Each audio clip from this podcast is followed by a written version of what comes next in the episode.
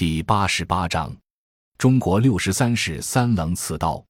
中国六十三式步枪刺刀与五十六式三棱刺刀相比，有着更令人恐怖的锥形刀尖。这款刺刀可以称得上世界上最强悍的三棱刺刀了。一旦被刺中，绝无生还。一结构特点：刀身呈棱形，三面血槽，刀身经过去光处理，刀身呈灰白色，不反光。直接安装在枪上，可以折叠收起，但一般不拆下来使用。水滴型刀尖、棱形的刀身以及三道深深的血槽，使它成为世界上最为完美的穿刺工具。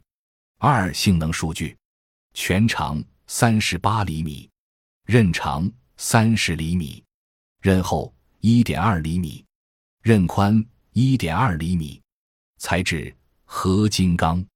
三凶悍的三棱刺刀，三棱刺刀整刀经过热处理，硬度极高，可穿透普通的防刺服。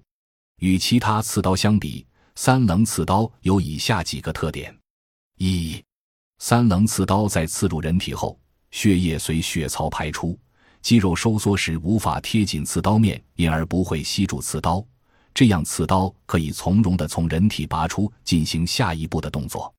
如果没有血槽，由于血压和肌肉剧烈收缩，刺刀会被裹在人体内，这样拔出刺刀就会很困难，影响士兵的进一步动作。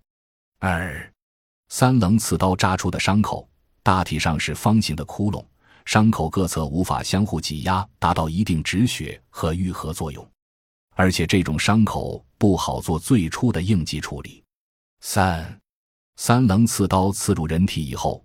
通过血槽迅速将空气引入，空气在体内形成大量泡沫，阻塞住血管。